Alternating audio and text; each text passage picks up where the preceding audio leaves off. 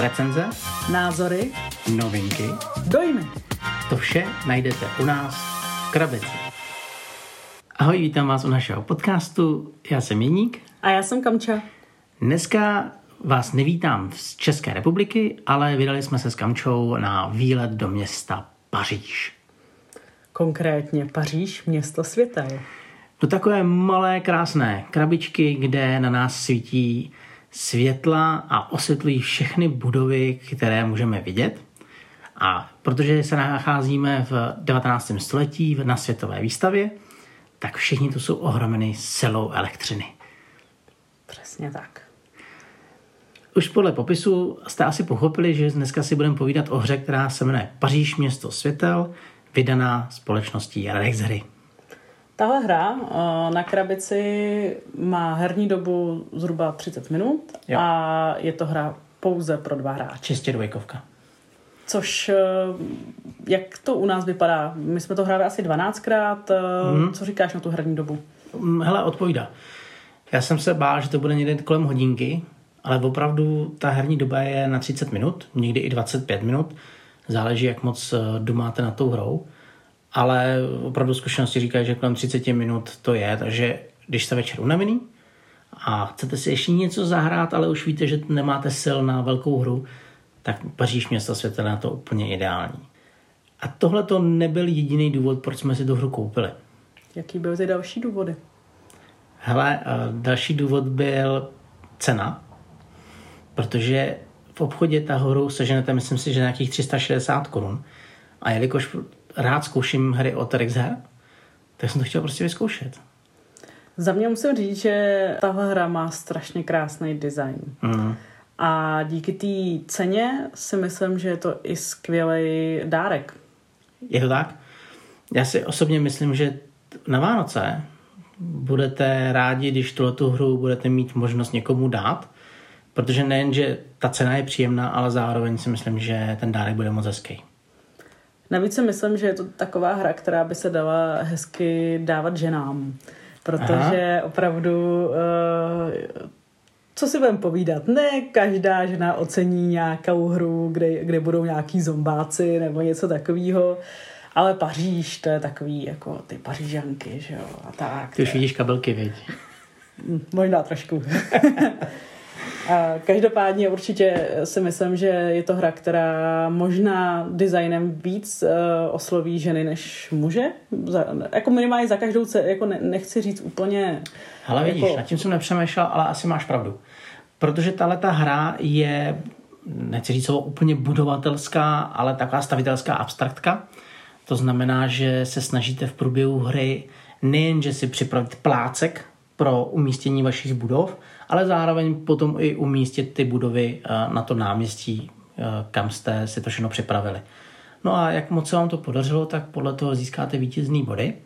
A nejen za umístění těch uh, baráčků, ale taky za oživení. To znamená, že tam dáváte sochy, fontány, najednou vám tam je nějaký malíř, který maluje budovy. Nebo tanečnice. Tanečnice. Takže tohleto téma, který máte, opravdu asi víc osloví eh, ženy uh, než muže, ale zároveň Um, Muži si to rádi zahrajou no jasně, jasně, to víš, že jo. Ne, my to opravdu rádi hrajeme oba dva. Myslím, že to rozhodně mm. není hra, kterou bych hrála jenom já a se kterou bych přicházela já. Je to prostě naše, jedna z našich oblíbených malých eh, takových jako partnerských her na večer. Jo. Ale prostě myslím si, že opravdu, eh, když tohle koupíte partnerce, mamince, eh, kamarádce, tak že tím neuděláte chybu. Ono totiž u té hry se dá perfektně využít dobrý atmosféry.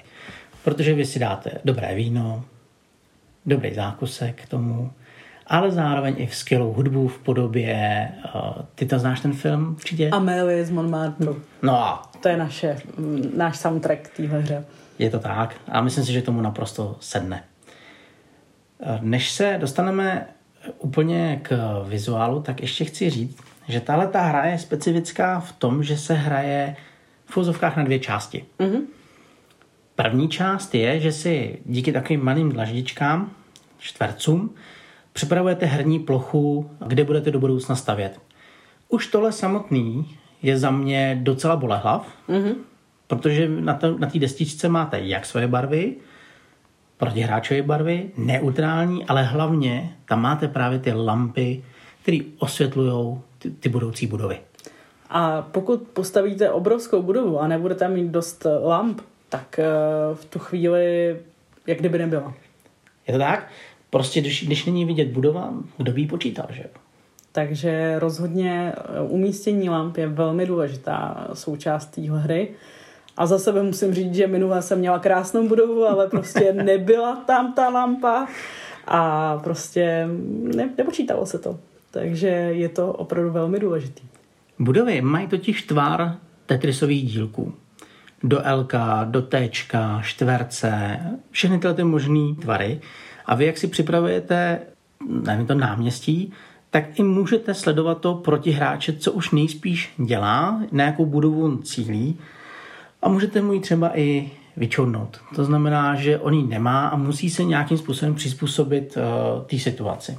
A potom, když se boduje, tak se vlastně budují teda velikosti budov, eh, budují se i kolik budov máte navázaných na sebe, eh, boduje se, ale i třeba to, jestli to náhodou vám nějaký budovy nezbyly, takže může to tam trošku ano. i tomu protihráči malinko zavařit, pokud má třeba nějaký složitější tvar tak eh, když mu to tam dobře eh, vyhmátnete a dáte mu tam svoji budovu, tak se může stát, že prostě nějakou docela velkou budovu ani neumístí. Ty to dobře zmiňuješ, protože v té první fázi, kdy, tu, kdy si připravujete to, eh, to místo, tak vy si buď můžete umístit tu destičku, anebo si můžete vzít tvar nějaké budovy.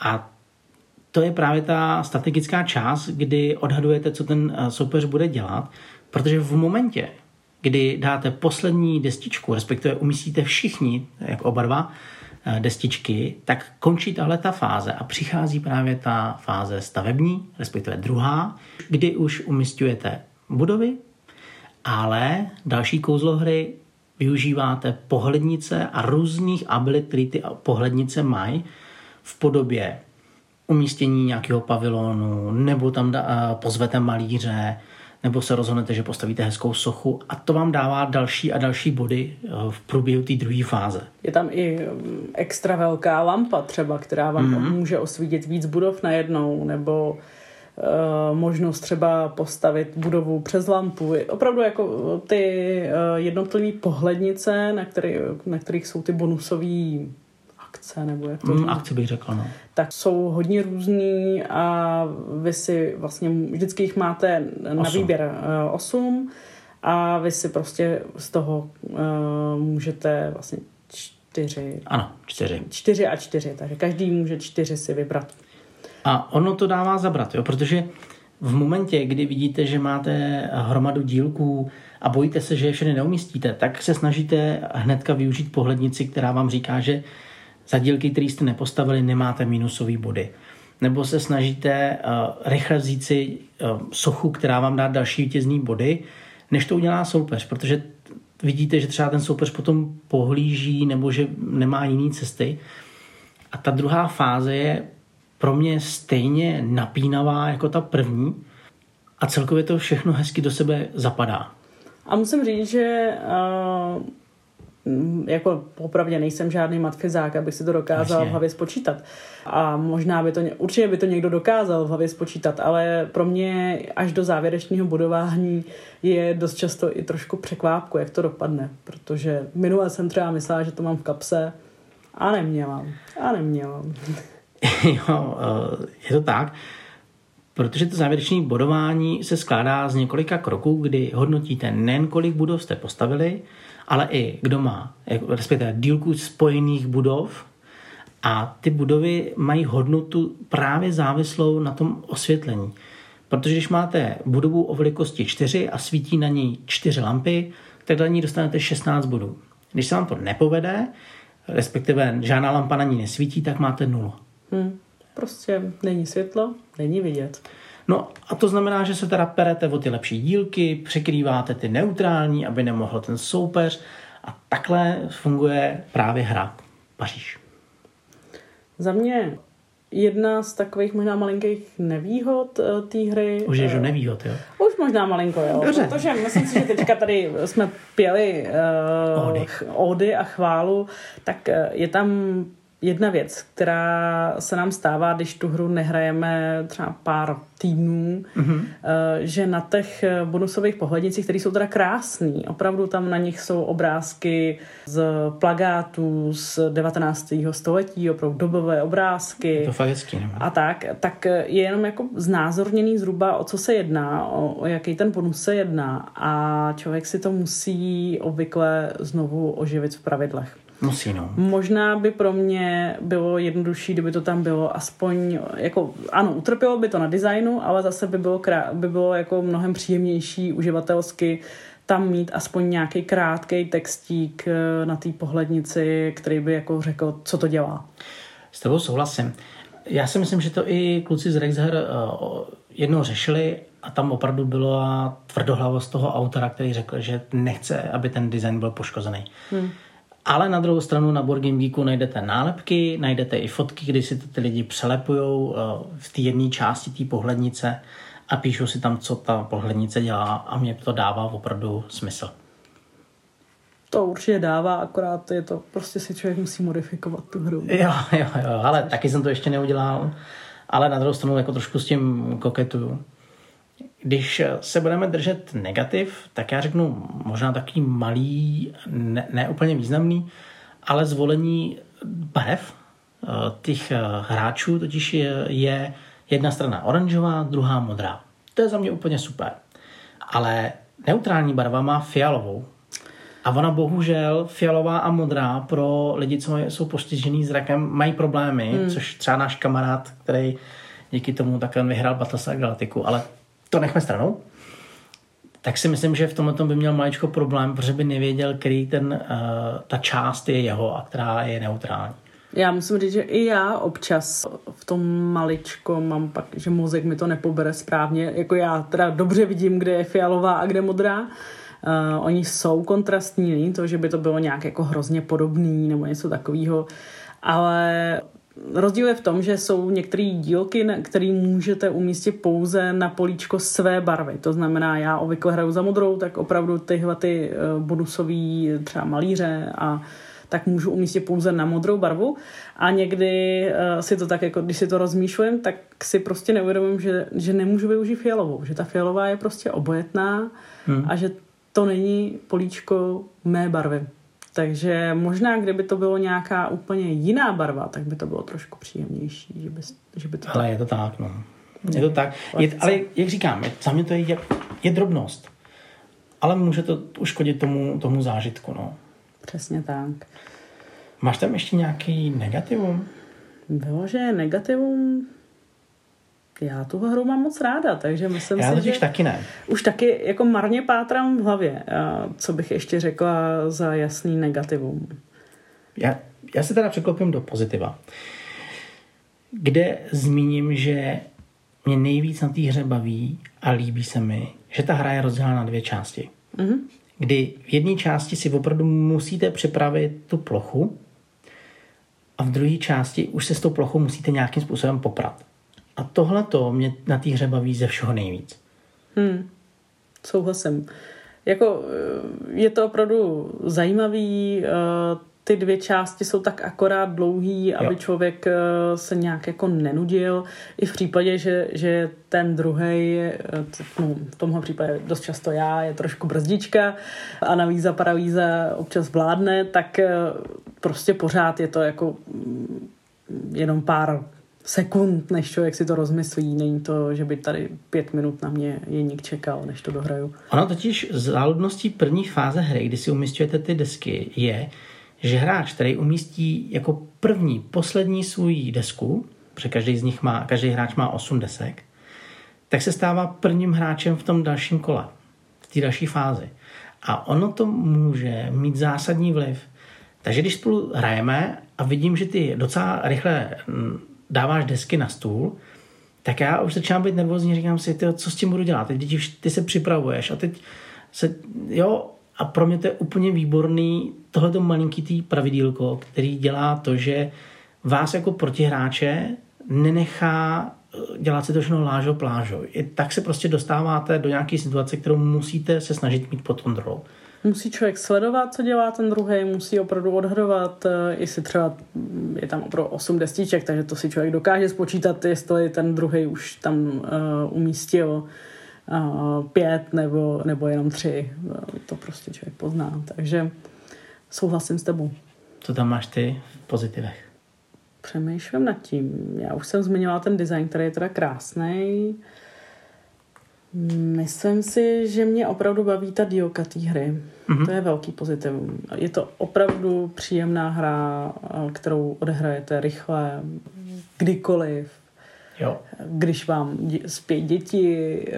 Nebo když se mají probudit Nebo děti. když se mají probudit děti, nebo když prostě jen tak chcete nějaký filer, někde čekáte na kamarády, který za váma mají dorazit a, a spozdili se, tak si prostě můžete zahrát krátkou jo. hru. Za sebe zdůrazním ještě jednu věc. A to jsou pohlednice. Vy na začátku hry máte za úkol vždycky vytáhnout náhodně 8 pohlednic z těch, co máte. Já teď nevím, kolik jich přesně je. A to, že se to vždycky obnovuje a to, že každá ta pohlednice dělá něco jiného, to hru udržuje živou. Udržuje ji stále svým způsobem něčím novou, s čím se musíte vypořádat a není to pořád, že byste si najeli jednu strategii, a už, už vás nic jako, neroz, jako nevykolejilo. Přesně tak. Třeba je zajímavý, že občas si člověk nevyl, nevylosuje tu pohlednici, která ti říká, že za zbylý dílky budov máš, že nemusí za ně platit, nebo že nestrácí za ně body mm-hmm. V závěrečném budování. A je strašně hezký pozorovat, jak ve chvíli, kdy tam tahle pohodnice je, tak člověk tak nějak moc neřeší, jak si říká, jo, tak si vezmu tenhle dílek a tenhle dílek. a uh, je to takový, že prostě je takový člověk v tomhle tom trošku lehkovážný a teda jako samozřejmě doufá, že pak získá tadyhle tu bonusovou pohlednici, tu je docela rvačka. Naopak, když ta pohlednice tam vůbec není, tak rozhodně jako je člověk mnohem víc, uh, bych řekla, při zemi, co se týče braní dílů. No to víš, jo, to, to rozhodně. Já třeba za sebe mám hrozně rád malíře, který zase zvyšuje počet bodů, který získáš. Jo. Každá ta pohlednice, která tady je, a tím, jak se obnovujou, tak mě opravdu to baví. Mm-hmm. Já si osobně myslím, že podle toho, jak o tom mluvíme, tak cítíte, že ta hra se nám velice líbí. Já jsem byl teda sám překvapený, že k tomu vychází další rozšíření, jmenuje se to Eiffelovka. Mm-hmm. Co jsem slyšel, tak se vydávat v Čechách nebude, což je možná trošku škoda, ale uvidíme, třeba se to změní nebo nezmění, to je jedno. A já teda musím říct, že by mě ta Eiffelovka velice zajímala. Když bych měl jít do závěru našeho podcastu k této hře a měl o té hře něco říct, tak rozhodně bych řekl toto. Tu hru si kupte, neváhejte, nelitujte peněz, protože vám přinese opravdu skvělý herní zážitek a přinese vám ho na mnoho, mnoho, mnoho hraní. Protože vás bude bavit uh, tvořit tu herní desku, stavět ty budovy a objevovat kouzlo těch pohlednic, co všechno můžete na té herní desce dělat. Za mě ta hra nemá prakticky skoro žádné chyby, má jenom pozitiva a opravdu ji doporučuji. Já naprosto souhlasím. Myslím, že je to jedna z našich stálic, kterou rádi uvítáme na stole. Děkujeme, že jste si nás poslechli. Přejeme vám hezký zbytek dne a uvidíme se někdy zase. Ahoj. Ahoj.